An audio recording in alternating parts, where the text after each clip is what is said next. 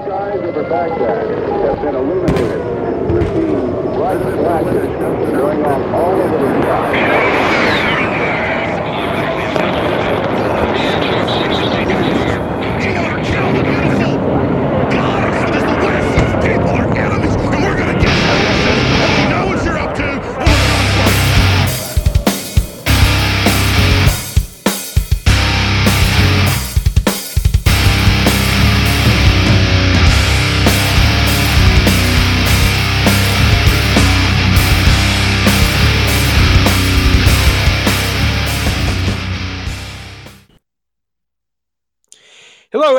Welcome to another episode of Radio Contra, coming at you live from the Guerrilla Camp, located deep in the heart of rural northern North Carolina. And I am your host, the Commandante of the Mossy Oak Militia, NC Scout.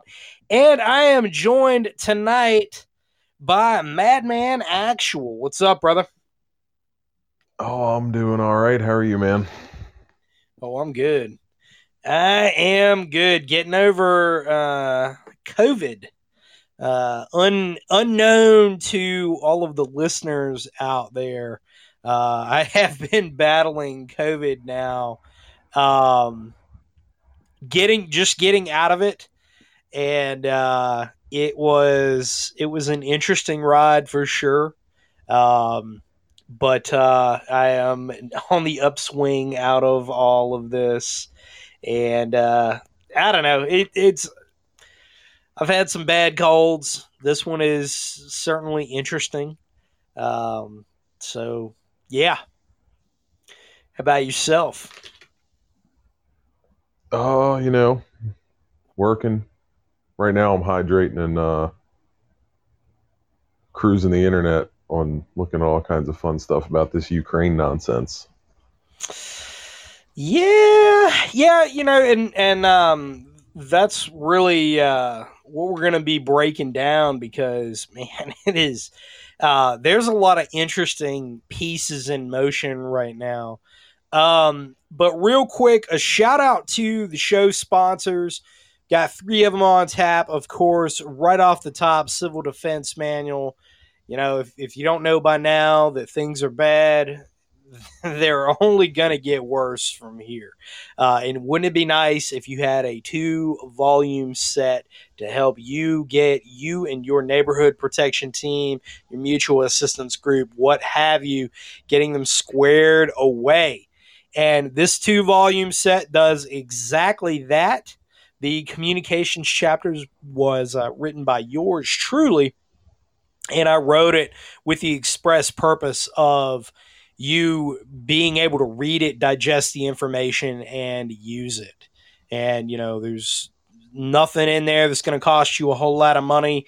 And, you know, it's, it's all in layman's terms. You definitely don't have to be an electrical engineer to understand all that stuff. And there's a lot of great material in there that is written from that everyman perspective. So definitely go check that out. Civil Defense Manual dot com. Next on the list, my good friends over at Blacksmith Publishing, Mike Blackburn and Paul LaFavor, a couple of special operations legends, guys who have really been in the fight for a long time. Um, both of them small unit tactics course instructors for the U.S. Army Special Forces qualification course, and they wrote the book literally the U.S. Army Small Unit Tactics Handbook. You need to go out and get it. The links are going to be down below. They got a lot of other really great books too. Right now, I am thumbing my way through a land navigation manual that they have published uh, that was written by a former SF guy. Very down and dirty basics of land navigation written from a practical perspective. It's not going to take you long to read and digest through this one, and it is a very, very well done handbook. So I think that you should add this one to the mix as well. It definitely gets a go from my end. All right, that's Blacksmith Publishing, and you can check out the link down below. It'll take you to the Amazon page. You can check them out at home as well on. Uh, uh, blacksmithpublishing.com. Last on the list, a very good friend of the show, a fellow blogger, a writer, Joe Dolio. We're going to have him back on Radio Contra this week, trying to get him on either on uh, Wednesday or Thursday, get him lined up for another kick ass interview. But his site, Tactical Wisdom, and his three handbooks that he has written out there, not expensive common man, uh, very basic lessons that he drew off of his time in the Marine Corps as a global war on terror vet and Iraq veteran himself wrote uh, a very very well done series of manuals and it's from a biblical perspective as well. Uh, so he is very outspoken about his faith. He's a good christian man and i really really enjoy every conversation that i have with him Anyhow, uh, enough for all of that. You know, of course, the reason that you're here, Ukraine is, you know, the reason you're listening to this is Ukraine is uh, looking to be popping off in one direction or another. Uh, there's a lot of saber rattling that's coming from NATO. There's a lot of movements that look like they're happening on the Confederation of Independent States, the Russian Federation, and, and what have you side. And I've got Madman Actual here who has a uh, very substantial background in the intelligence community who's going to be breaking all of this stuff down. And we're going to be sitting here kind of analyzing some of the pieces and what this means. So, anyhow, brother, um, you know, we were talking about just before coming on air that there's, you know, a, a lot of uh, OSINT out there, or open source intelligence or open source information, we should say, to be a little more technically correct. Um, in your estimation, what do you, what do you see coming down the pipe? What do you how do you, how do you break all this down? Um, using OSINT, man, it's it's rough to be honest. Um, without having like you know spooky high side access.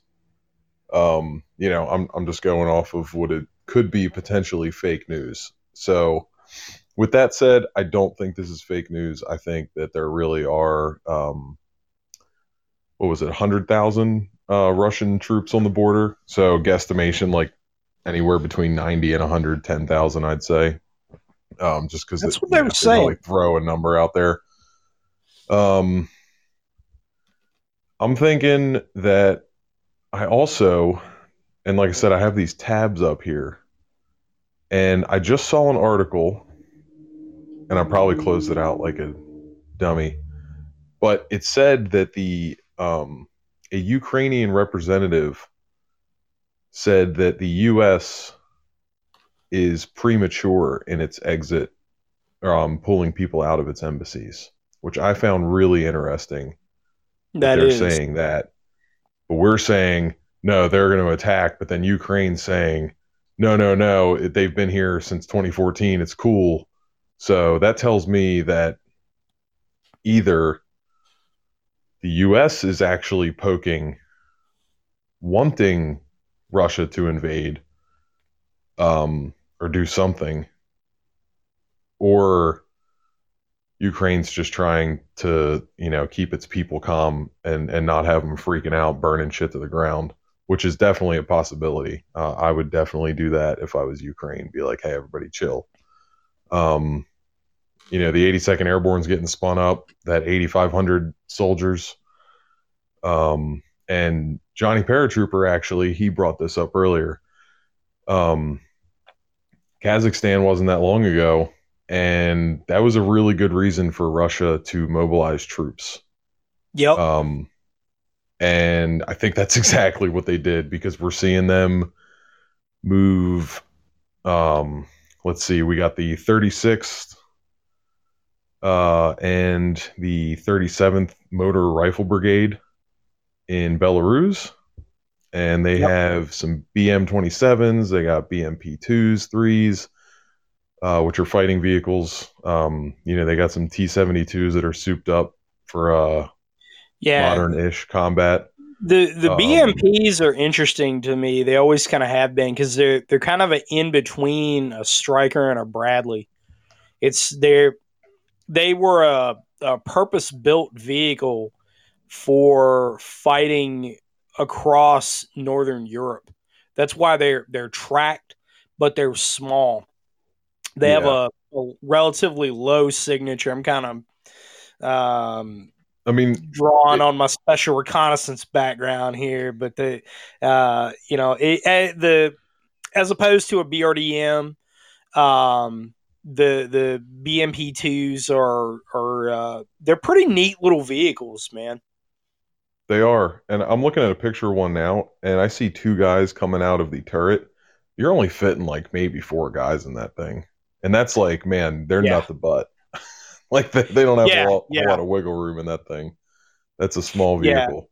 they um it's really interesting because our the whole the whole concept of the Stryker brigade combat team really came out of observing what they did um before that like we we kind of had it we kind of had it pretty rigid like we had a, a rigid uh combat team structure in at least in the um in the conventional side army where you had um you know you you had your your airborne units you had air assault that really kind of got some traction in the late 80s because before that you had air mobile units and that became air assault.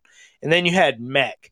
And it was um, you know you, you had motorized infantry and, and mech but they, it was all kind of intermeshed into to mechanized stuff and and there really wasn't any they like we didn't really have an order of battle that was analogous to what the Russians were doing with their motorized regiments. And so I always Right. thought that was kind of fascinating. Um, one of the ones that you mentioned is also very significant, not because of its role on the battlefield necessarily, but because of its lineage. Um, the Russian army is really interesting because a lot like their American counterparts, you know, they have a lot of, um they draw on a lot of history, but it's really deeper than it is. Like, you know, man, like when we were deploying and we would have a deployment ceremony and they would talk about the history of the unit that's deploying and they would case the colors, you know, and they would do all that. Like, that's significant, but at the same time, it's like, all right, whatever. But to the Yeah. Russians, man, the, the big scheme of things, them moving specific units is is significant in and of itself because they they have uh, special characteristics that or special designations rather whenever you see guards as part of a unit title it means that is a honored unit. It's been bestowed with the highest honor uh, upon it. So they when you're talking about things in nationalist perspective yeah man when when you're you're talking about that from a nationalist perspective it's like you're you're carrying the pride of your country on your shoulders you know? And we don't Right. and i don't know it- you know it, it might just be me but i never really got that feeling man each, each time i deployed it was like okay you know we're deploying but that, you know but that Yeah, that's I mean- like long and short of it like fuck we're gonna go to iraq for another year you know, like okay, and then like okay, now you know now I'm going to Afghanistan, whatever. But it wasn't like I'm carrying the pride of America on my shoulders. You know, So, yeah, I mean, I was in an intel unit, and we were actually um, the unit I deployed with was constantly forward deployed. Um, so we always had a, um, two battalions deployed at any given time, and you know, I I definitely get you on that. Like, I knew more about my basic training unit and the history behind that than I did my actual unit when I deployed. so you know it's the intel world's kind of kind of weird like that um yeah, Yeah. like we you know we had some cool stuff yeah, in the y'all museum are. but- yeah. We the had the cool gizmos but other than that uh you know the unit's always changing. Like when i got the fort hood man i went through three unit patches in like a week. You know it's like oh your first cav oh no your 21st air cav oh no you guys are just an mi battalion. It's like Yeah. uh, all right well i'm just, I'm just going to be a slick sleeve till you guys figure out which patch i should go by Like, I'm just Um, gonna show up in a in a polo and khakis today. And, uh, take it from Nah, there. we weren't that cool. Um, so, um, yeah, that's interesting. I haven't seen. Now I'm gonna have to look that up to see what um other units are are getting put on the border and everything. But yeah, one thing that really concerns me the most is the false flags that and the cyber attacks that have been going on in Ukraine. Um, I'm sure everybody's Yeah. seen the um, screenshot of the government computers, like with the warning that I definitely could not verify because I don't speak the language, definitely can't read it. Um, but everything I'm seeing, like right now, I'm looking at an article on uh, AtlanticCouncil.org. Um, they're talking about you know, false flag reports of explosives or mines planted in schools, malls, airports, stuff like that. And that seems to me like they're trying to confuse everybody and get the yeah, um, first responders, I guess, the emergency services. They're trying to get them whipped up and not know either stretched out, you know, to where they can't actually react to anything efficiently, or they're going to get them so confused and, you know, they're going to think it's another false flag. Um, Yeah. When it, it might they, not they just get burned out to it. You know, it's like Yeah, oh, exactly. We're It's not like- going to rush to this because it's it's it's probably just another uh, another false alarm. And then by the time you get out to it, it's you know it that one that actually is real, man. Um, Yeah. you know, it, and and we we experienced that too not that long ago here in the states. It was uh, a group of of young adolescent kids. It was like one or two of them that uh, spread around a hoax. What was it? Was it on Snapchat or Instagram? One of those where they were. Uh, the, uh, the they called it the bomb threats. Oh, yeah, that was Snapchat. Yeah. Yeah. I remember that one. Well, then there was just recently, like two weeks ago, um, you know, I dropped my kids off at school and there was like five squad cars in the uh, parking lot. And I was like, you know, where I'm at, man, we got like five squad cars patrolling the whole damn town. Like, why are they all all at the middle school? What is going on? Yeah. And turns out there was something on TikTok about um, the whole country. There might be like school shootings, so naturally they, you know, they they reacted to it. But you know, that's small Right. scale compared comparatively to what's going on in Ukraine. But uh, it, it's it's a real thing, and man, the cyber attacks are going to be huge in this. I think. Um, Russia's got a they've got a pretty good setup, and I think we've discussed this before. Maybe it was on Sons of Liberty. Um, they like to hire out the cyber attack help. Um, they don't Yeah. use their own government computers. They're not stupid. Um, you know, they hire, I guess, anonymous to to name like a big, like a well known one. Groups like that, maybe not exactly anonymous, but hacker groups, quote unquote. Um, they hire them out because these guys are the jerks that are stealing Granny's social security number after she dies. They're collecting, you know, 20 social security checks and making like 30 grand a month off of it. And they just bounce around. And by the time we find them, you know, we show up and, and it's an empty shack or it's a hotel room or it's, you know, wh- whatever you can think of. It's just, but the guy's not there. Um, so that that's how they roll with the cyber attacks, and that's why it's so incredibly hard to track. And I think they're going to use a lot of uh, cyber warfare on this one before they move in because they want to weaken the infrastructure. Obviously, um, Right. you know, you don't have to exactly be a military strategist to figure that one out. Um, Oh no. And yeah, man, I, it's that, and yeah, if we start seeing a lot of cyber attacks, you know, that that's when, because right now I'm not freaking out about it, you know, uh, it, it's just it is what it is. But when I start seeing a lot of cyber attacks, and I start seeing a lot of reports of missing drones over Yeah. Ukrainian airspace, because um, the way that works is when they lose link, they immediately go to maximum altitude and they do like I don't want to talk out of my ass too much, but it's something like a two nautical mile orbit or like a really small little orbit so they don't take up too much airspace. Um, Right. and you know we're probably going to have a stack of them over there so if i start seeing missing drones or like drones collide midair or you know anything remotely close to that that's when i'm going to be like okay they're starting to get rid of the eyes in the sky without having to shoot them down with missiles. Um, you know they're going to mess with the connection. They're going to jam the frequency xyz they're going to do something. Or they might actually shoot them out of the sky with missiles. I don't know. But I, you know i don't want to put anything past putin. He's kind of crazy um Uh, you know, I mean, I mean, honestly, though, he's he's acting no differently than we would be. Uh, oh yeah if, if we had someone sane in in the White House, you know, it, it would be it, it would be the same story, and we would expect it to be.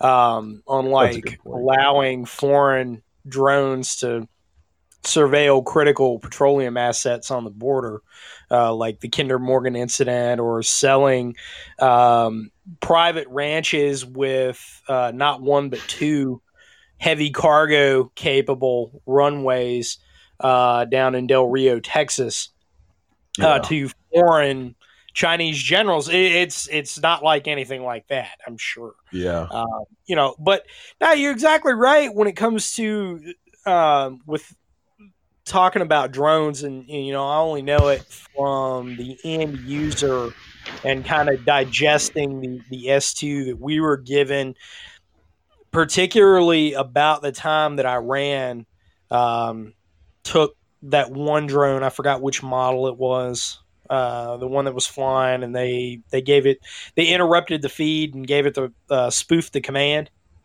and got it to land. Um, but there's the Russians were the ones you you got to remember, man. The Russians were the ones that piloted that ability and were, Oh, yeah. were definitely. I mean, the the GRU was all over that operating in Iran while we were in Iraq. I mean, that is 100%. hundred percent. They were all over it. They were all Um, over it with Pakistani ISI, um, which it's my understanding that their relationship is kind of frosty these days. Um, they because ISI warmed up to the Chinese quite a bit, but uh, that we could have a whole other conversation about that. You're exactly right regarding the drones. Um, and for all we know, to be fair, all we know, this could be going on right now, and we just haven't really got wind of it yet. But I would think, though, if they were able to bring down an American drone, Pravda would be exploiting that to the fullest. for sure. Um, that I think that boils down to timing. Um, you know, I don't want to try to get in the head of a Russian general because that's not my uh, that's not my lane. Um, but yeah, the drones. I, I know we're going to be using them, and I think I saw on. Um, I can't recall the video, but it was one of the guys that monitors air traffic control. And I saw an MC-12, and for those of you who don't know, that is a Beechcraft King Air, which is a manned aircraft, um, like a twin propeller. Um, that's what I flew, flew in, and it, you know, it's it's used for a lot of things, but one of the things it's used for is ISR. Um, so you know, that's got the the imagery capability, it's got the SIGINT capability, um, it's got some other stuff but those are the two big ones that it's used for usually uh, by the U.S. military at least. Um, and the manned aircraft are preferred because there's a little bit of a delay with the drones. Like uh, when I try to explain it to people, you know, we always talk about 13 hours because that movie's awesome. Um, Yeah. But one of the lines in there is like, "Yeah, tell us I- ISR that we knew that five minutes ago. They're pretty much useless."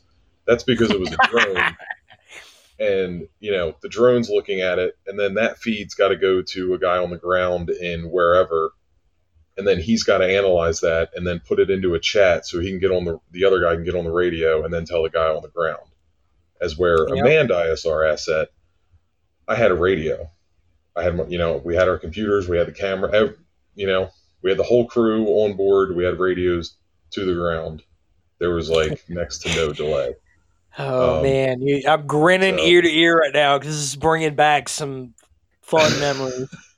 Oh yeah, no, fun memories. that was the best job I've ever had. How how do you know that he has a weapon in his hand? Our feed can't get PID. Well, I'm looking at through a effing scope, and that looks an awful lot like an AK to me. Yeah. Uh, sometimes the uh, I don't know, somebody didn't clean the camera lens off or something. I don't know. Yeah. It, to be fair, it, it is kind of hard because they don't give you the biggest screen in the world, and uh, No. you're kind of bouncing around a little bit, so it is kind of hard to figure out little stuff like that. But yeah, I hear you. That was kind of a pain in the ass when you guys were asking for pertinent information. We were like, "Duh, we don't know." like, you know, I can imagine that probably gets pretty frustrating. or you know, like like you have a copy of the GRG sitting in front of you. Um, because we we would give the the drone operators would get those. Right. Um, they, they would come across over SIPR. and so for all the listeners out there, you're wondering what we're talking about. A GRG or a ground reference graphic or a grid reference graphic. Um, they they are referred to different ways, but a GRG is essentially an overlay of your target. And so, say like you you've got a village or a clump of buildings or whatever they're numbered, and um, you can look at that from you know whatever angle you're at and know you know your azimuth that you're looking at it from, right?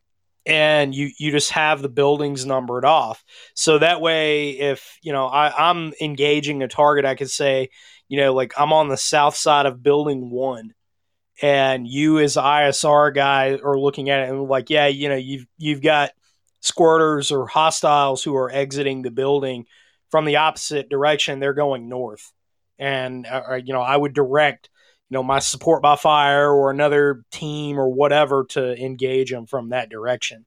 You know, and I've got stories where they were confused. Like we would give them the GRG and they wouldn't. Uh, it'd be like, well, which way is north? Uh, which building is north? Like, Yeah, it, it's ah, I could kill you. yeah, Yeah. I hear you, man. Some we had to make a couple changes, but because we had the same problem, I didn't get a GRG till like God, I got there in May. Yeah, I think it was like July before I actually got a GRG, like pre wheels up. Ooh, Uh, yeah, it was rough, man. And then once we finally figured out like that was the standard, I was like, see, this makes sense because uh, yeah, I'd be hearing on the radio like what's going on in the south side of yeah building two, and I'm like, um, which one's building two? it's it's the third mud hut from the left. Come on, you were in the then- briefing. then they just then they just hit it with their IR lasers, and we'll be like, oh, okay, yeah, we got it now. Thanks, pal. Dude, it, it's going to be a whole different animal. You're talking peer on peer. You know, like like both of our experience was dealing with an insurgency, Yeah, and exactly. counterinsurgency is a whole different animal than when you're talking about linear warfare. Like we're going to have to, and I really hate to say this because I shudder to think about it, given what I've seen out of the contemporary military um, and more importantly, who's leading it. But they're going to have to dust off the Cold War playbook of linear warfare, of third generation warfare, of you know, like like what the guys were training on back in the days of you know the Fulda Gap plan and and all of that. Like that's that's going to make a big comeback. Yeah. Which ironically, you know, when I went through basic training, that was uh what 2010. Um we were still learning most of that.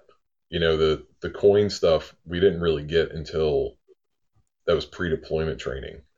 You know, when we were at our unit, our ba- our basic combat training, we were still yeah, we were still doing you know, straight out of the book, Cold War peer on peer conflict. Um, you know, obviously our drill sergeants were all like GWOT guys from Iraq. Um, you know, Iraqi invasion and and the following years, but so you know they gave us some pointers, knowing that we were all going to deploy to the Middle East. But yeah, um, our doctrine started to change uh, from what I understand in basic training. You know, they really we're heavy on the counter insurgency stuff, which is coin for those of you who don't know. It's counterinsurgency. Um, right. And yeah, I think a lot of our basic training kind of switched to that, um, which I'm hoping that was like an overstatement. Um, and it didn't fully go because you know the idea that we're only going to fight insurgencies ever again is just like idiotic. Because uh, clearly it's it's potentially going to happen right now that we're going to fight um, a peer to peer or at least near peer. Because um, Russia's got a lot of good stuff. Don't you know? Yeah. They uh and they they've got just as good military equipment as we do, despite what you see. You know those old trucks that you see rolling across the bridges. That's just for the camera. They're like that's they use yeah. they use those trucks, but they have modernized vehicles that are way better than those old Cold War trucks that they you see on the news. That's the stuff that they expect to get blown up. Like exactly. they you you don't flood the battle space with your A list first. Like that's kind of yeah. You send you the know, pawns first. You don't right. You don't throw your knight out there to get smashed. But you know the important thing to bring up too is like all the people out there who all of a sudden became military experts that you know, never put on a uniform and never seemed to have any interest in this stuff before. And it, you know, to be fair to you, I'm amazed at all the leftists out there that all of a sudden, uh, you know, they a decade ago or even less, they were like, no, no blood for oil, and now they're like, yeah, we're gonna go take down Russia. Like, yeah, yeah okay, well, well that's because they got, got the brainwashed to hate Russia. Yeah, you know, they they heard Russia collusion for freaking five, six years straight. You know, it's like just idiots, no, one, man. no wonder everybody hates them all. But yeah, I mean, that's and that's the problem I'm seeing too is like the irony of it all. Of you know, go figure that China hasn't been mentioned once. But yeah, you know, Biden's got these uh you know, old boy's got his fingers all in Ukraine, and now mm-hmm. we're going potentially going to war there. Um, which I actually have an article here on uh, Zero Hedge. Uh, Biden family made $31 million from individuals with, quote, direct ties to Chinese spy apparatus. Hmm. Um, I thought that was an interesting one. And that was actually today. That was Tyler Durden. He, he, uh, he posted that today. So it's it's weird how like these headlines pop up and we're like everyone's solely focused on uh, Ukraine. So you know this could be a uh-huh. giant distraction. Um, I, I, I think, think, it's it I think that shooting's going to start though. I think it's going to be a big ass distraction. Um, we'll see where it goes from there though, because I I can't. I'd be you know throwing darts in the dark uh, trying to tell you whether it's going to last a long time or not. You know, it's already been going on since 2014, but as yeah. far as a linear with the U.S. and uh, Russia, man, that that's a hard one to tell because we we got to look out for China going into Taiwan. We got to look out for the Middle East firing up because I know Israel's been itching to blow Palestine off the map. Yeah, you know, and got, Yemen. Yemen was Yemen. popping off today. Yeah, UAE intercepted it, which turns out we actually did. Uh, we knocked out two missiles flying. No, over. no way. That's that's what we, I heard. We no UAE totally did that well, with Raytheon I mean, technology. course, this country is sponsored by Raytheon. no, I think it's uh, Lockheed. Right? yeah. How much? How much do they have invested over there? Oh, you know that know. a lot. I'll, I want to look it up, but I might vomit, so I'm not going to. Yeah, that's that's your tax dollars. taxes. yeah, there you go. There you go. Like you can't, you're not my tax dollars. I pay taxes, so uh, you can't make me. Uh, uh, yeah, man, but uh, um, uh, go ahead. Oh no, you, you're you're good. You, I've been talking. So I was gonna say, um, minutes. the the one thing where I was going with all that with Russia though is is the one thing that people seemingly have missed. All of the pundits have missed. All of the uh, so-called war experts and all this crap. What these people have missed is the amount of uh, advancement that the Russians and the Chinese as well, but primarily the Russians, have put into electronic warfare. And this is something that I know you know a substantial amount about. It's something that the Army, the Navy, the Air Force is still trying to play catch up on. Um, I know for a fact, despite what any of the Pollyannas will tell you out there, and uh, you know, I put that story up about the uh, the Russian 4AA sub surfacing off the coast of uh, the east coast of the U.S. And there was it. What was funny to me was the number of Pollyannas that were in the comments. They were like, "But this is a Pravda story, so it's got to be fake." Hmm. Unlike our media, Well, you know. And then there's another guy who was like, "Well, let me remind you, we have." 12 ballistic SSBN subs that can be anywhere in the world. And like, yeah, look at who they're led by. And well, actually, we have 11 of them now because one of them just crashed into something in the Pacific. exactly. So, um, and, and they're putting women into the submarine fleet, which is going to be uh, every bit as detrimental to the effectiveness uh, of the the uh, the silent service as it looks like it is going to be. It, it's going to be a complete disaster. You know, so. the, the the Russians have put so much money into electronic warfare, and we're still sitting there trying to figure out all of the ways that they have uh, really outmaneuvered us in that regard and done it very efficiently.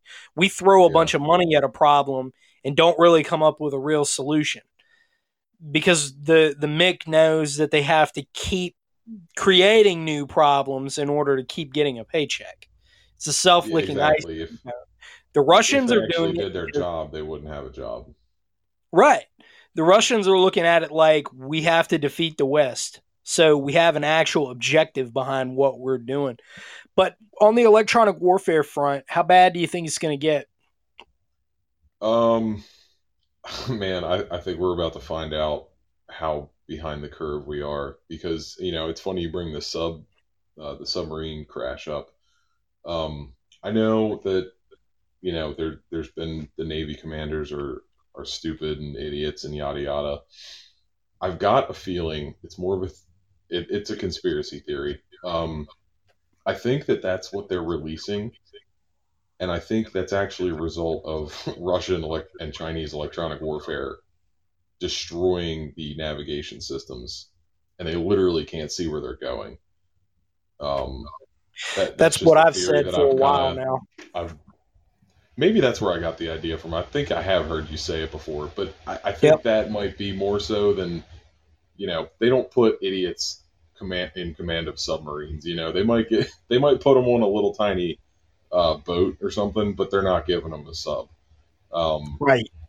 so, you know, that's just one example. I, I got to tell you, electronic warfare is way more than just the collecting and tracking signals. It, I mean, you're like,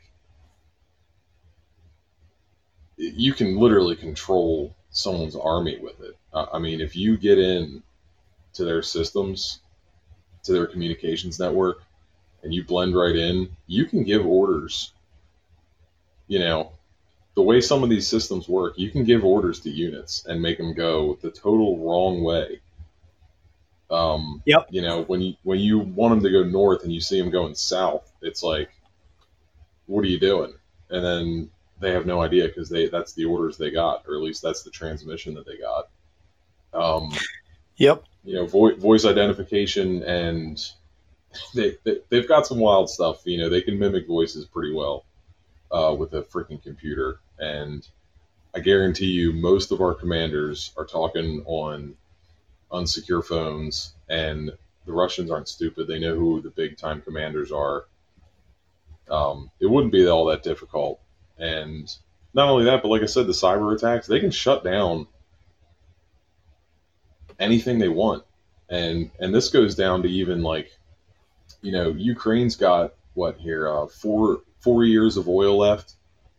If they don't um, import or export anything, and Russia has, uh, let's see, sixty. so you're talking, you know, and the and the U.S. only has five years of oil left if we don't import or export anything. So, you know, and that's just again, that's one little tiny sliver of the pie that how Russia could make this go their direction pretty easily, uh, and that's without firing a bullet. You know, they could really do some damage, and I, I think they're probably going to do that because they're not stupid. Russia doesn't have, um, they don't have that big of a military compared to the U.S. They're not dumb, and and they know we have a lot of firepower and we know how to use it. So I think they're going to use more electronic warfare than anything else. Um, you're going to see a lot of electronic systems go down, and you're going to see some. Uh, uh, how do I put it? Hopefully, somebody gets their head out of their ass on our side, and we do the same to them and and level the playing field. Because if not, Russia's going to be in the 21st century, and we're going to be relearning how to use HF on the job if they haven't, you know, already. I, I think you're. I think you are exactly right in that regard. Um, as far as relearning how to use HF, they're trying. They are trying. I know both the Army and the Marine Corps have introduced programs to to try and uh, relearn HF and rebuild the HF capability. And, you know, that's why I cover it in the RTO course to the, the depth that I do and in the way that I do to kind of expedite that learning. Yeah. Because, um, you know, you, you need to be on HF to really understand how high frequency works, how regional and global over the um, uh, beyond line of sight, over the horizon communications work. You really need to be doing it on the regular. And um, the Air Force, on the other hand, does utilize HF uh, pretty interestingly and, and very successfully uh, with the, the global HF communications system, which anybody can listen to. And they use uh, hard, hard encryption over analog. So whenever you hear Sky King, um, there's there's a few frequencies out there on HF that any receiver or uh, any amateur radio uh, that operates in HF can listen to, and um, you're going to hear these messages, and they're one-time pad messages. That's how you actually use and utilize one-time pad is for hard encryption over analog, and that's exactly how they do it. The thing is, though, is that they're using that uh, aircraft to aircraft. And so from the ground, at the, the terrestrial level on the ground, it's a little bit more of a challenge. So I know the Marine Corps is trying to bring it back with their uh, their various radio units they have out there. Uh, the Marine Corps is very forward thinking on a lot of stuff. The Army, in different ways, is trying to bring it back to uh, down at Fort Gordon. I know um, uh, um, retired Lieutenant Colonel uh, David Fiedler, who is the kind of the he is the most well known researcher for near vertical incident skywave, and he's trying to uh, do as much as he can to bring it back. I mean, the guy is retired, and uh, there's some hams down there that are doing stuff. A lot of the stuff that I wrote early on was aimed at rebuilding that capability as well.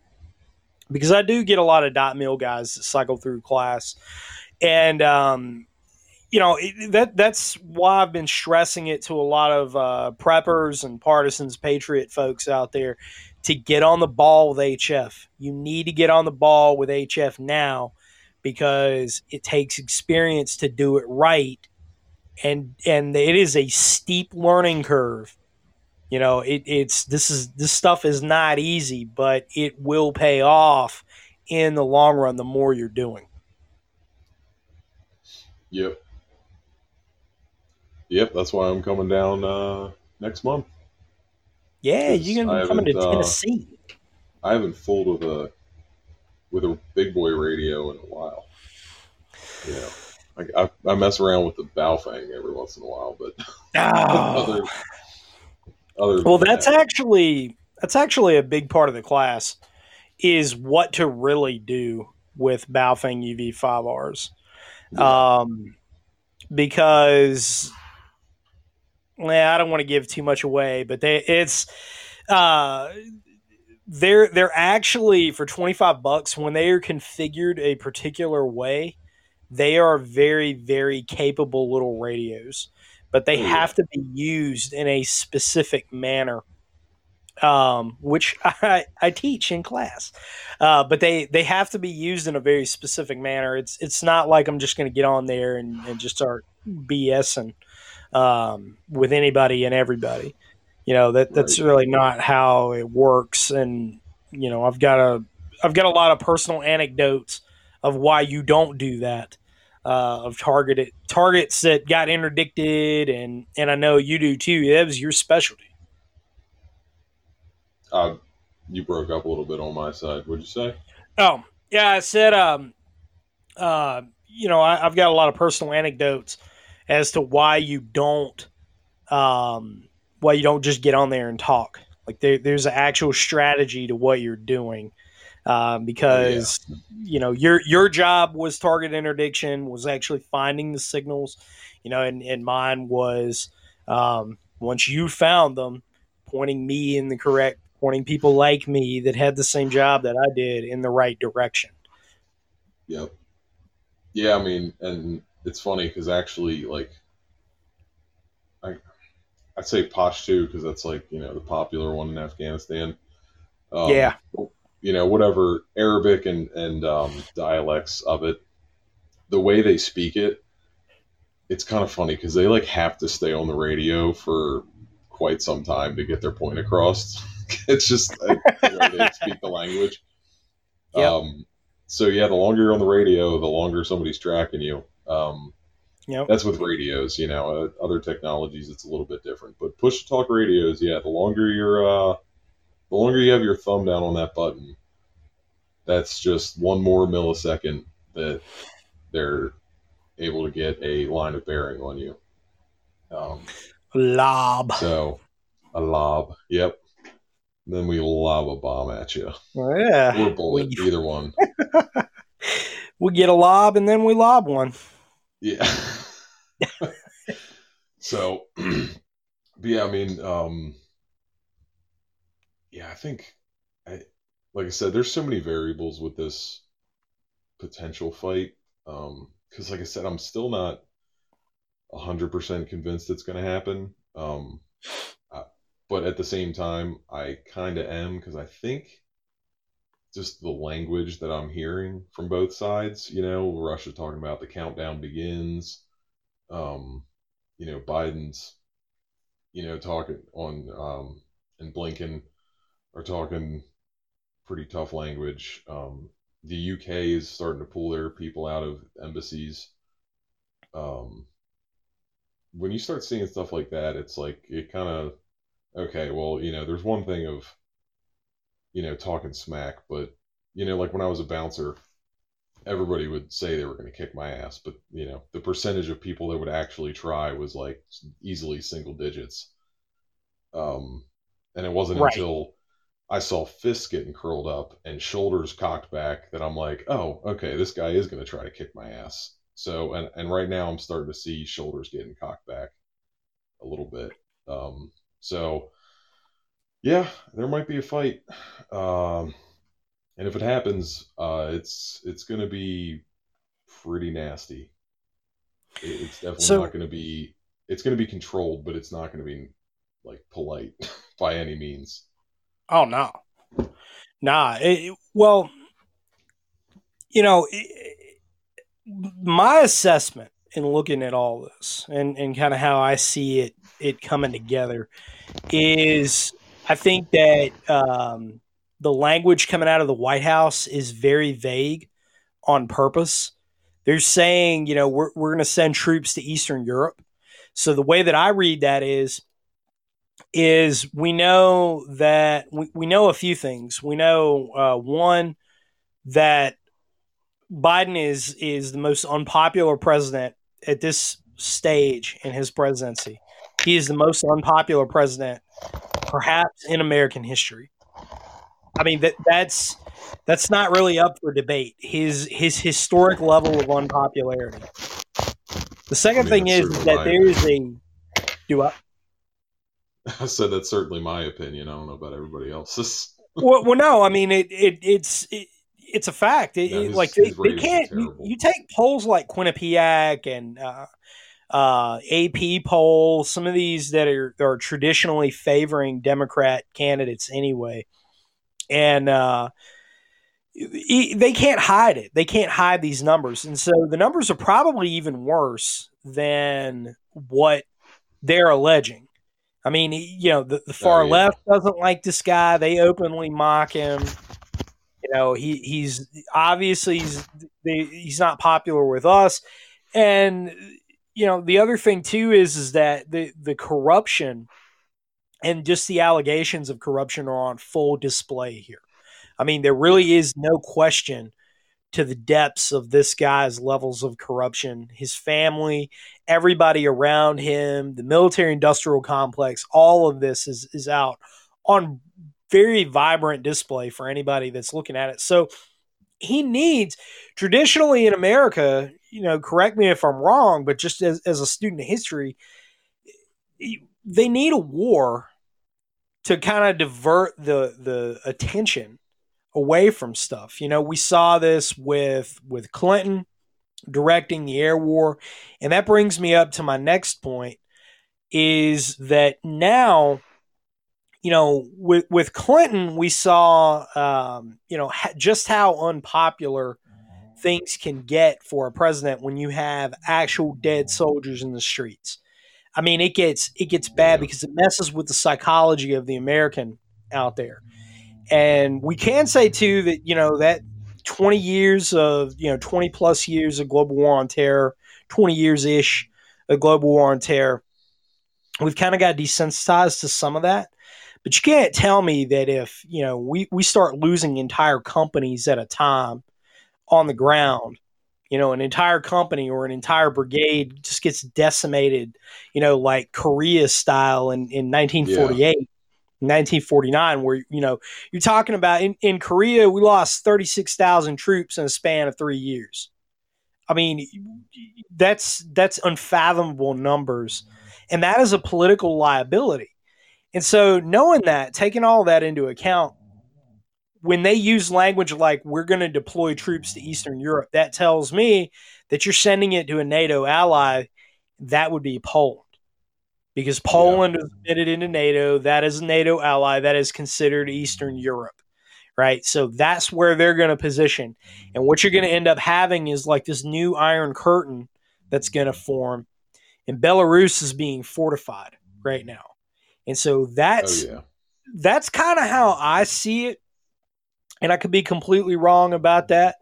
Um, I actually hope Well- that I'm not wrong about that because this is the most peaceful outcome I see coming Yeah. out of this. But there's going to be regime. with that assessment. Yeah, they, there's going to be regime change in Ukraine, though, and this is something um, I've been talking back and forth with some good friends in the know um, who who kind of have a history of, of dealing in that region and and know a lot about it going back a couple of decades. Some some old hands, soft guys, uh, special operations guys, and we, you know we've been talking about this and. Um, you know, one of them didn't really agree with me on the whole regime change in Ukraine. Um, but his assessment was was that we're just going to kind of uh, keep poking the bear, and Russia is going to be carrying out a lot of cyber war stuff, as you're pointing out. But they're going to be doing it specifically on infrastructure here in the United States.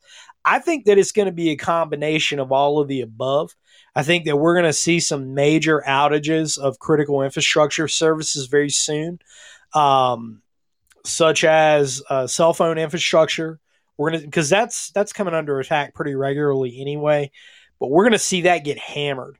I mean, those those Yeah. guys are going to be getting hammered. Uh, the the cell phone infrastructure maintenance crews and uh, that crowd's going to get hammered.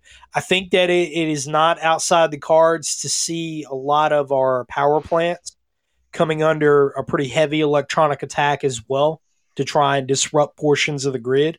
I think that's going to happen. And getting into the dead of winter, you think about like, for example, uh, the, the most recent uh, blackout in New York City that happened a couple of years ago was a result of a cyber attack. Right. And it, it was a relatively small one. It was just a couple of years ago. It was like 2019, maybe 2018, 2019. I think it's um, 2018. 2018, yeah. That was a cyber attack. And people have been warning, you know, yourself included for a long time now, just how serious this risk is and communicating with a lot of other former Department of Defense and intelligence community guys talking about the risk that this all poses, our interconnectivity of things. I don't think it's outside the, the big scheme of maneuver to see that, but Ukraine is definitely going to get a new government that's favorable Yeah. to the Russians because I- we. Ah, go ahead. Oh, I, I totally agree. I'm glad you brought up the um, domestic. I, I was going to bring it up, but I figured it would come up in conversation. Um, yeah, I mean, if, if Russia's going to use the, their military at all, um, they're going to need to distract the United States. Um, you know, because whether anybody knows or not if we're actually going to like you said we could just be sending guys to poland and creating a new iron curtain which i think is probably the likely thing that'll happen but nobody actually knows that for sure so they're going to need a way to distract us and like you said i mean it, i just um you just posted a Vigilance Elite's video about our power grid and how susceptible it is and how easy Yep. it would be to take down most of the united states um and in my area, I can tell you there's probably maybe 10 to 15% of people have wood burning stoves. Everybody else is on uh, gas or just Yeah. electric, um, central air. And that would, you know, it gets freaking cold up here, man. Yeah. So, and, you know, not having any lights, our cell phones aren't working. Like, you know, we, we can't do anything. So, I agree with you on that, and I definitely, um, I definitely agree that Belarus is going to be used as part of an Iron Curtain type thing. I mean, it makes the most sense.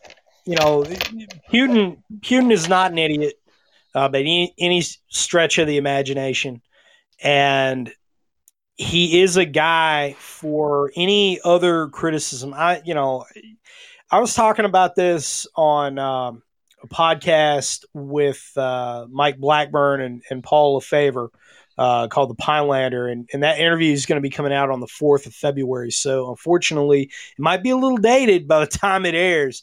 But, you know, I said this uh, on there uh, because we were kind of having the same conversation. Is uh, I'm no fan of Putin, the Russians, whatever. I, I do respect the fact that the man acts in the best interest of his nation. And I would like for that to happen out of American leadership. That was what propelled Donald Trump to the presidency. And at least it seemed like in the first couple of months of his presidency, he was pretty serious about that. Something changed. There was a lot of things behind the scenes that could have happened or didn't happen. We don't know. Uh, wasn't there? I don't know. But it would be nice if America got that kind of leadership. And I, I'm very willing to bet that it, the vast number of Americans want that as well. So that's something to be admired. The guy is not going to send his military in to a meat grinder. They're not No. going to do that. You know, one of the things to to understand about Putin is that his first rise to power in the late 1990s, when he came to power, Chechnya was out of control. Chechnya had won the war against the former Soviet army, the the newly rebuilt Russian military. It was really, uh, you know, the, the, they were in bad shape. It was the remnants of the Red Army, whose most recent war had been in Afghanistan, and the Chechens won. And so this was a major blow to Russian hegemony, to the legitimacy of Moscow, of the Duma, which is their uh, parliament. This was a really big deal. This was a blow to the ego of Russia. And so you've got this old hand KGB strongman who came up through the ranks the hard way. Dude's a tough guy. He says, nah, you know, I'm not going to put up with this. And they came up with a new strategy. And that strategy was to, it, that was after, you know, they, they granted Chechnya autonomy and the same Chechen rebels who had um, built their own government there started attacking Russian bases, bases in Dagestan. And so Dagestan is is uh, just to the west of Chechnya on the map when you're looking at a, a map of the Caucasus. And you've got Georgia and Azerbaijan that, that border it just to the south. So they were attacking it. And then, you know, you, you had uh, the uh, uh, hospital siege. I probably butchered that, but, you know, I'm not too, Hmm. too big on, on the Russian language. I'm not on the up and up on my Russian. But um, anyway, you, you you had that. You had the Dubrovka Theater incident. You had the Beslan school massacre, and, and they said enough is enough. You know, we're not dealing with this. We're not dealing with the radical Muslims that are uh, infesting the Caucasus region, which they were. You know, it wasn't that the Russians necessarily the first time around they were at war with the people of the Caucasus, but the second time around they weren't. They were at war with Ibn al Khattab, who was uh, the International Brigade Islamicist commander. He kind of laid the groundwork for what Al Qaeda would become after that. Uh, Ibn al Khattab is a kind of an interesting character too, but uh, and, and he was at least partly funded by the United States as well. Uh, I've got a couple of references over here on the uh, the book wall of knowledge. Uh, Fangs of the Lone Wolf by Dodge Billingsley, um, and My Jihad by Aukai Collins. And uh, go definitely go check both those books out if if you know you, you want to learn more about what was actually going on in Chechnya. But here, you know, you had a new strategy. Putin knew that he had to make reforms to the Russian army at the small unit level. And so what they did was they rebuilt their NCO corps because they didn't really have a strong NCO corps. They had a top down leadership model, officer to junior enlisted, and you really didn't have a middle ground in there like we do here in America. Yeah, they, they just had like the commissar. Right. You So know? he looked at the the American model and said that that actually works and that's a good idea. And so they implemented those reforms. They went back into Chechnya and they allowed their infantry units autonomy. And what that did, they ended up having all these little patrol bases all over the countryside in Chechnya. And it it divided the Chechen people from the Islamic rebels and the radicals, and they no longer supported them. Guess who copied that strategy just a few years later? No idea. David Petraeus. David Petraeus' manual on counterinsurgency was a replication of that strategy. That's why we had little patrol bases built there all over the place in Iraq. And then we ended up doing it in Afghanistan with the, the old combat outpost model. That's what that was all about. That's exactly what that was. We looked at their success and we copied it. And we said that that worked for them. And it did. It worked very well in Chechnya. Now, Chechnya, I think Chechnya is going to have some problems again. Um, maybe. We'll see. Um, I'm but worried about Lithuania because um, yeah, they were they were kind of our bros in Afghanistan, uh, yes, they were. and they didn't mess around either, man. Like those guys, those guys did some ballsy missions. Uh, they were not afraid to hike up a mountain and do you know get dirty and hike back down, and then do it again Oh, yeah. the next day. like they they went they went hard, man. So and they're you know they're just to the north of Belarus. I- Yeah, I'm the- interested to see where they're going to fall into this. the Baltic states, uh, Lithuania, Latvia, and um, Estonia. Estonia. Yeah, Sorry, Estonia, for for all of my two Estonian listeners out there. Sorry, didn't mean to forget you. Um, it's just I don't have any show notes in front of me, so it, you know we're we're doing it live. I'm, I'm cheating. I'm looking at a map. Ah, see, there you go. But, um, all of them. They, uh, I, I know that, that we've been doing a lot of operations there, uh, foreign internal defense missions, training missions. Um, you know, SOCOM has been running a lot of operations there to get those guys up to speed. So we're going to see, but they, I mean, they historically have a beef with the Russians that goes back, uh, you know, at least to the days of the early days of the USSR and really goes back before that. But That's like that that's where right? it really oh yeah yeah i mean it, you know they, they they got a beef with them but at the same time that's not our problem. Their their beef with them is not really our problem. And nord stream 2 is really the deal breaker. Where where are you going to get your natural gas from? You know you Yeah. this is how you heat. And that's the big thing with germany man. That's why the um the big cheese of the the German Defense Ministry. Know, the their commanding general, or maybe he's a Navy guy, he's an admiral. I don't remember uh, because I didn't read too deep into the story other than what he said, and he just told the truth. He got canned. They asked him to fall on his sword because he told the truth. And there's a lot of Germans out there that are like, man, you know, it's pretty cold here in the wintertime. Where are we going to get natural gas from? The Americans, they they shut off the Keystone XL pipeline project. They're not exporting fuel anymore. You know, what, what, are, Yep. we, what are we going to do? We, we really don't have any other options. Yeah, I mean, yeah, Germany they don't uh, they import almost everything as far as energy, so um, and a lot of it's coming from Russia. So that's that's the crappy situation. The part of the situation is that you know Russia does have a huge economic upper hand on a lot of these countries, and um, you know, on top of the electronic warfare that they might be able to throw our way, uh, you know, our southern border has been wide open. And, and not to sound too paranoid, but I'm wondering how many sleeper cells we have just waiting to start blowing stuff up around, around the U.S. You know, like that's a real possibility. And that's something that I I usually don't talk about because I'm I don't have any proof. But I mean, you know, we, we saw a whole bunch of uh, not Mexicans crossing the Mexican border. You know, or yeah, just not from South America or Central America. Right.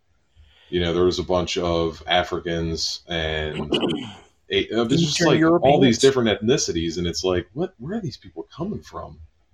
Who's And- bringing them? and who's bringing them exactly and it's like man you know like how many trained soldiers are in that crowd Well, you know That and Putin also said, and this came out just last week. So um, I was, and, and I'm going to do a podcast on this one. I've refrained from doing it up until now, but it's kind of a scheme and maneuver deal. Deal when um, I was in Florida, and whenever I have a whiteboard in front of me, I just start doing stuff. but I was breaking down the the kind of the the area study, the the power differential that's going on in Central America, in South America, and how the Chinese are the real power brokers that are wielding influence there. Well, Russia came out and stated, you know, and, and the Chinese are the ones doing that. Now, the Chinese, the Russians aren't the best of friends. They're not the worst of friends either, but they ain't the best of friends on anything.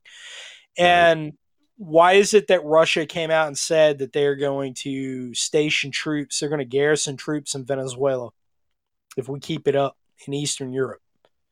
Why did they say that? And then they said, they came out and said right after that, they were going to garrison troops in Cuba. And they made a lot of other moves in Cuba too. If you look at uh, American Partisan, you pull that up, you can go back to 2018 where they canceled the debt with the Cuban government. The Cuban government had a huge debt to the Soviet Union. The Russian Federation canceled that in order to reopen the Lourdes Signals Intelligence Station. And I did an overlay of that station. You can go and look at it from Google Earth images. And now, you know, that's a few years old now. So I really need to revisit that and see what the, what else they've built there. But they've got motor pools. They've got, uh, you know, big barracks buildings. It looks like they've been getting ready to garrison troops there for a while now. And when we're getting ready to go into a place, like we had stationing areas, we had marshaling areas where we would put guys before we sent them into a place. You know, we kept our bases in Kuwait for that reason. That right. we would have units arrive in stages. They would get together. They're ready for showtime. It's about a one week, two week process, and then you're sending them north, right? We did the same thing in Kyrgyzstan going into Afghanistan. You know, we've got yep. uh, places in Manas, you know, where where we have troops that that troop movements coming and going, right? That's where they're going to do the same thing. And you know, it, it, with your example or, or uh, your point that you're bringing up about sleeper cells, you, I think you're spot on. Yeah, I mean, it just makes sense, you know, like you, you can cyber attack and, you know, um, that can do some damage, but you know, most of our systems are backed up to some degree. So, you know, you might get us down, but we're going to get back up pretty quick. You know, it might take a week or two um, to get everything back to normal, uh, and it'll take months to catch up with with the uh, two week downtime. Like you know, you saw with the Colonial Pipeline. Um, you know, the right. gas station that my company would fill up the trucks with to get diesel. Um, it, we didn't we weren't immediately affected, but you know, two months later, for the first time ever, that that diesel tank was empty, and this is where semi trucks are filling up. Um, and it happened twice in like a couple weeks. So, um, you know, there's some aftershocks with the cyber attacks, but you know, if you cyber attack and then you send uh, some jihadi dumbass to blow himself up and and some equipment or some infrastructure. And you know, like our power plants, man, like I drive past power plants and there's nothing but a chain link fence in between me and the power plant. You know, yep. they're not hard to get to. Um, and you know, we have these big giant power lines that are just running through the woods. Um, it wouldn't be hard to plant a couple thermite grenades on those and melt them and tip them over. Uh, and then that whole area is without power it, it's not difficult. Um, and that is the physical damage with you know the combined cyber and the actual kinetic attacks. That'd be pretty damning for us, and that would put us out of the fight for sure. And then it wouldn't be the uh, the peaceful scenario of another um, Iron Curtain. It would be Russia can just pretty much do whatever they want, and then on top of that, um, you know, Russia doesn't even have to turn it turn their head and nod to China. China can just be like, "Oh, well, that's convenient," and then you know, right? Um, yeah. So that's that's a really very real possibility. Everybody is so hopped up on the Red Dawn scenario. You know, oh, we're gonna be we're we're gonna wake up one day and there's gonna be uh, you know com block paratroopers that are that are jumping into Colorado. You know, but the reality is is that we've already been invaded. We've already been invaded from the southern border. The invasion's happening every day, and they are being aided along by the United States government. That is a fact. Okay, that that's not up for debate. That's not up for some sort of emotional response. That is a fact. They could shut it down yesterday, and they did not. They could have shut it down a decade ago and they did not. They could have shut it down 30 years ago and they did not. Okay. They were willfully compliant in all of this. They had an open door to the south. They allowed the invasion to come in. So everybody's looking at the Red Dawn scenario. And what you said is exactly right. Russia, China, you know, they don't have to physically occupy the United States. That's that that is a fantasy that a lot of people have out there, and yeah, it would be nice to to go out there, fight the good fight, fight off the Reds until you know the the Hind D helicopter guns us all down, right? But you know, point is though, I mean, I you know, cuddle up next to Jennifer Grey at night. Um, cool with that. but but uh, that movie came out before Dirty Dancing as well. By the way, little factoid. It was first. Hmm. Dead serious. But um, anyway, before I get down that rabbit hole of Jennifer Grey and uh, and the other girl, I can't remember her name. But anyway, um, Lea Thompson. There we go, Lea Thompson. Because I, I kept thinking Back to the Future. Lea Thompson. Uh, but anyway, point is though, is they don't have to physically occupy it. They don't have to, um, you know, spill their blood for this soil in order to wield influence. Because what the Russians actually want is to get rid of the United States as an economic power. They don't. They do not want the ability to have a country levy economic sanctions on them as a weapon to wield influence. They don't want that. You know, they want that off their back. And so, how do you mitigate that? You disable their ability to do so. Yep. And so, And- just And to tag along with I'm- that, oh, go ahead. Oh, sorry. But yeah, real quick to tag along with that, you know, they don't want to send their troops in because they know that guys like you and I exist. And, you know, I'm not saying I would make it the whole time, but I promise you, I'm making a company of soldiers. I'm giving them nightmares for the rest of their life, at least. You know what I mean? Like, Yeah. and there's a whole country of us. They don't want to deal with that. Nope. They're not dumb. Nah, they're gonna let us deal with us, and Exactly. that's the thing. There, there will be peacekeepers that get invited in. That's a fact, and they're At they're probably going to be Chinese backed. But that's going to be for you folks in the West Coast. That's what you're going to have to deal with out there. The Chinese don't have the ability to field troops mm. nor do they necessarily want to. They're really more worried about pacifying Africa right now.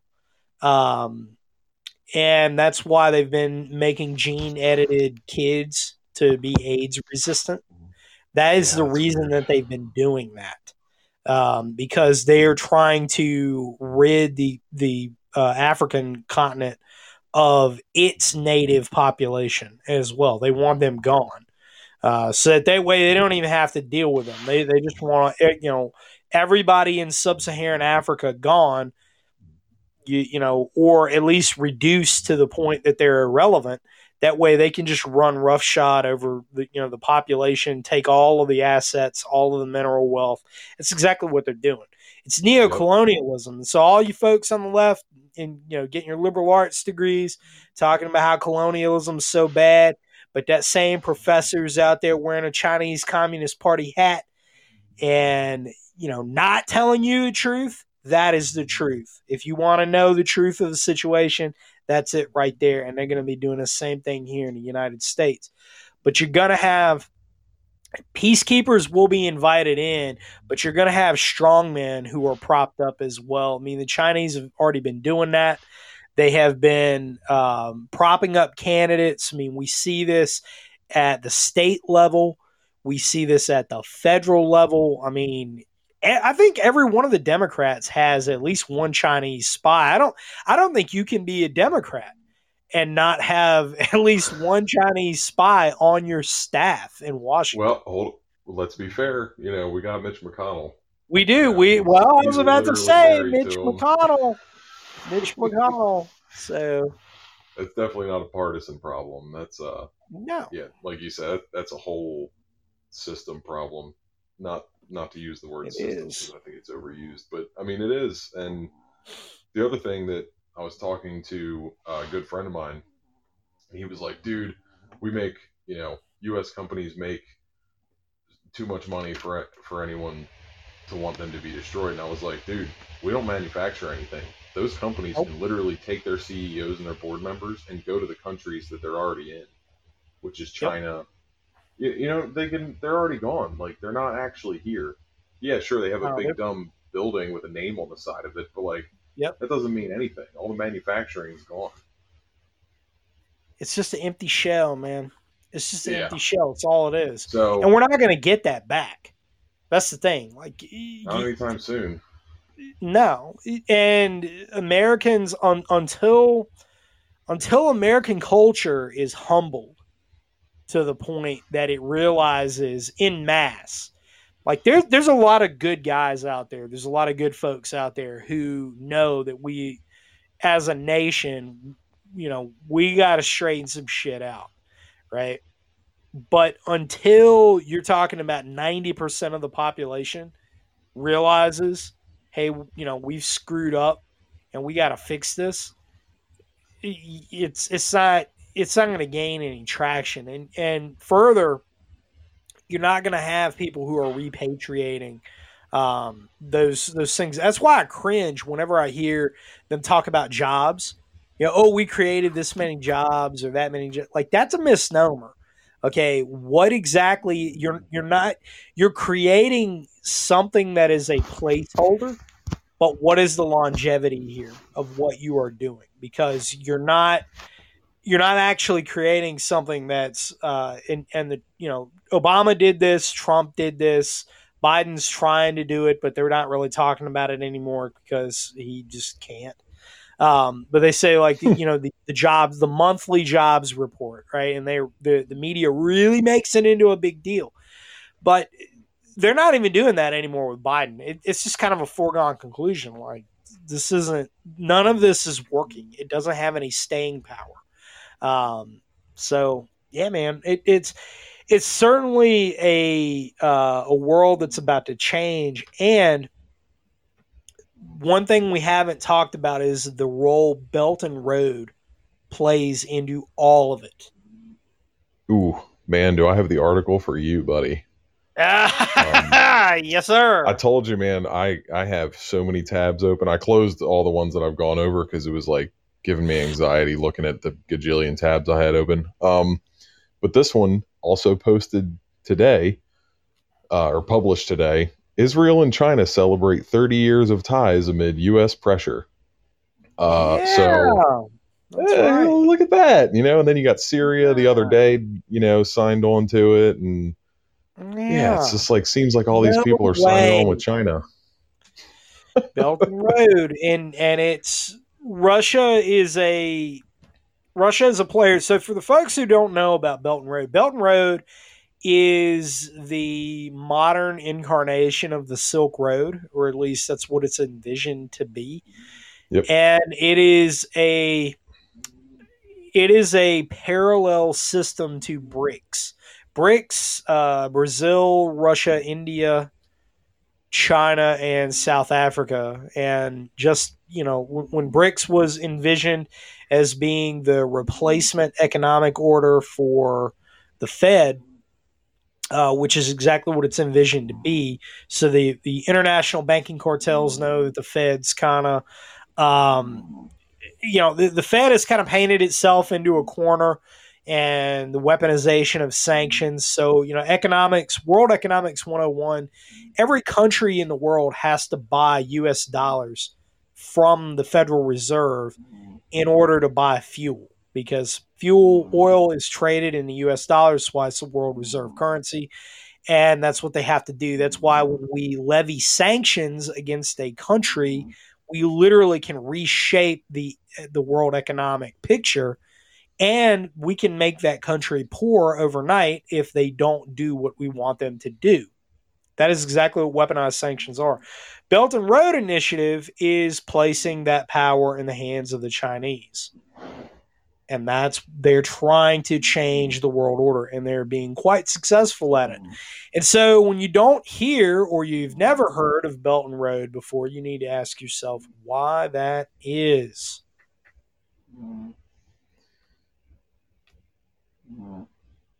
Yeah, I mean, eh, I just and they don't hide it either. I mean, there's articles about the Belt and Road all over the place. You know, American media hides it though.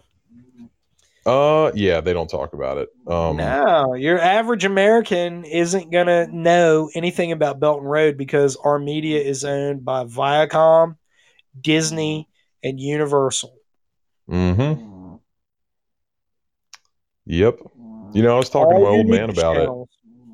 And he was like, he's like Belton Road. He's like, oh, and he was talking about a guy he was in the fire department with. Um, and man, they were talking about it like 10, 15 years ago, and uh, a bunch of his firefighter buddies were all about, you know, talking about it, and he was like, oh yeah, he's like, well, son of a bitch. Now it all kind of started to make sense. I was like, yep. hmm And they're going to bring it about, and they're going to take the United States off the world economic stage in order to do it. And that's the big picture. That's what's going on on, on the bigger scale. And so all this kabuki theater in Ukraine, right? That's all part of it too. Um, but I think I, I seriously think all the saber rattling we're seeing, it's it's the last gasp of of a dying empire. And mm. every other person in the world. I mean, think about it too, man. Going back to Ukraine. If you mm. were Ukrainian, let's say like a mid level government official in Ukraine, mm. and you saw what happened in Afghanistan, would you be at all warm to the United States if I'm like, hey, buddy, I'm here to help you if those mean old Russians come across the border? Um, And you look at me and you say, yeah, you cut and run from over there and left your people behind in doing that. I mean, think about that. yeah, that you know, people, we as U.S. citizens can can talk about it and agree, disagree, whatever. Um, but on the world stage, yeah, I mean, these world leaders are looking at that and they're like, man, um, you know, you left your own people there, uh, and you, we all know, especially former dot mill guys, we know damn right well. Um, I think JP actually brought this up. He's like, dude, if I was in charge and those Taliban tried to stop us, I'd have an empty bag or like a bag full of newspaper clippings and shove a machine gun in their face, be like, here's your payoff, or we're blowing you away. Yeah. And that's it. And we could have easily done that, but we didn't. Um, for whatever, like, well, I know why, but, um, you know, yeah, we just turned tail and ran. And it's like, you know, what, what is wrong with this country? That, that was my reaction. Um, and that was the world's reaction too, is like, whoa, what happened to the US, man? Like, aren't you guys supposed to be the most badass military on the planet? You know, you're not looking like it. Nah. Nah, man. Yeah, you know, you You got kicked flat. out by a bunch of opium addicted idiots with AKs, you know, like how do you lose to those people? I mean, they're smart. I'm not saying their their leadership smart, but like their average foot soldier, yeah, he's just like an opium addicted dumbass. Yep. Can And- and we- confirm. Can confirm. and just like, dude, we, we lost to these people. We just didn't blow them away every chance we got, and that that was the result. And yeah, if I was Ukraine, I'd be looking at the U.S. Be like, yeah, we're on our own for this one, boys. Which is probably why we're seeing those videos of the the civilian defense force kind of thing being uh, broadcast so much because. I'd imagine it's probably actually happening. Like people are realizing, like, yeah, the U.S. is not coming to help us. Um, No. and they're not going to roll over and die. Ukrainians are pretty uh, stubborn, from what I've heard. Yeah, yeah. They, I, I don't have personal experience with many Ukrainians. Yeah, So neither do I. The only ones that I've interacted with have been here stateside, so I, you know, I can't say from personal experience, but I got a feeling we're gonna know here pretty soon, one way or the other. Um, yeah, we're gonna find out. I think we're going to find out, man. Well, brother, it has been absolutely awesome. Hour and a half breaking down all of the stuff Ukraine, NATO, Russia, how this is all uh, fitting into the bigger bigger scheme of maneuver here and, and you know kind of what we both see coming down the pipe any last things that that you think are is pertinent to put out Um, I guess a little morale boosting because I know we just kind of like dropped a bomb on people. Uh, like you know, if you're if you've been reading American Partisan and you've been on the Brushbeater forum and you've been going to get training, um, and you know you got your food, just like you don't have to anything to worry about, um, or you don't have anything to be afraid of. Um, you know, don't let this like freak you out and make you like go to the grocery store and buy them out and um, I just stay calm. You know, like my dad said, the more insane a situation is, the more sane you need to be because you're going to do something stupid if you're not. And Yep. uh, that's all I got, man. Amen. Amen. No, definitely don't panic. It's not the time for that. Uh, now is not the time for fear, Doctor. That comes later. uh, now is not the time for fear. there you go. Robert Mappers is our plan. anyway, anyway, brother, man, thank you for coming on with me. Definitely gonna have you back on uh, probably next week to break down the scenario as it continues to unfold. Right on, man. It has been a pleasure and it is an honor to be on here as always. And uh, yeah, man, I look forward to it. Yeah, brother. All right, guys. Stay safe out there. Keep yourselves hydrated. Stay prepared. And definitely do better tomorrow than you did today. Figure out a way to improve your position.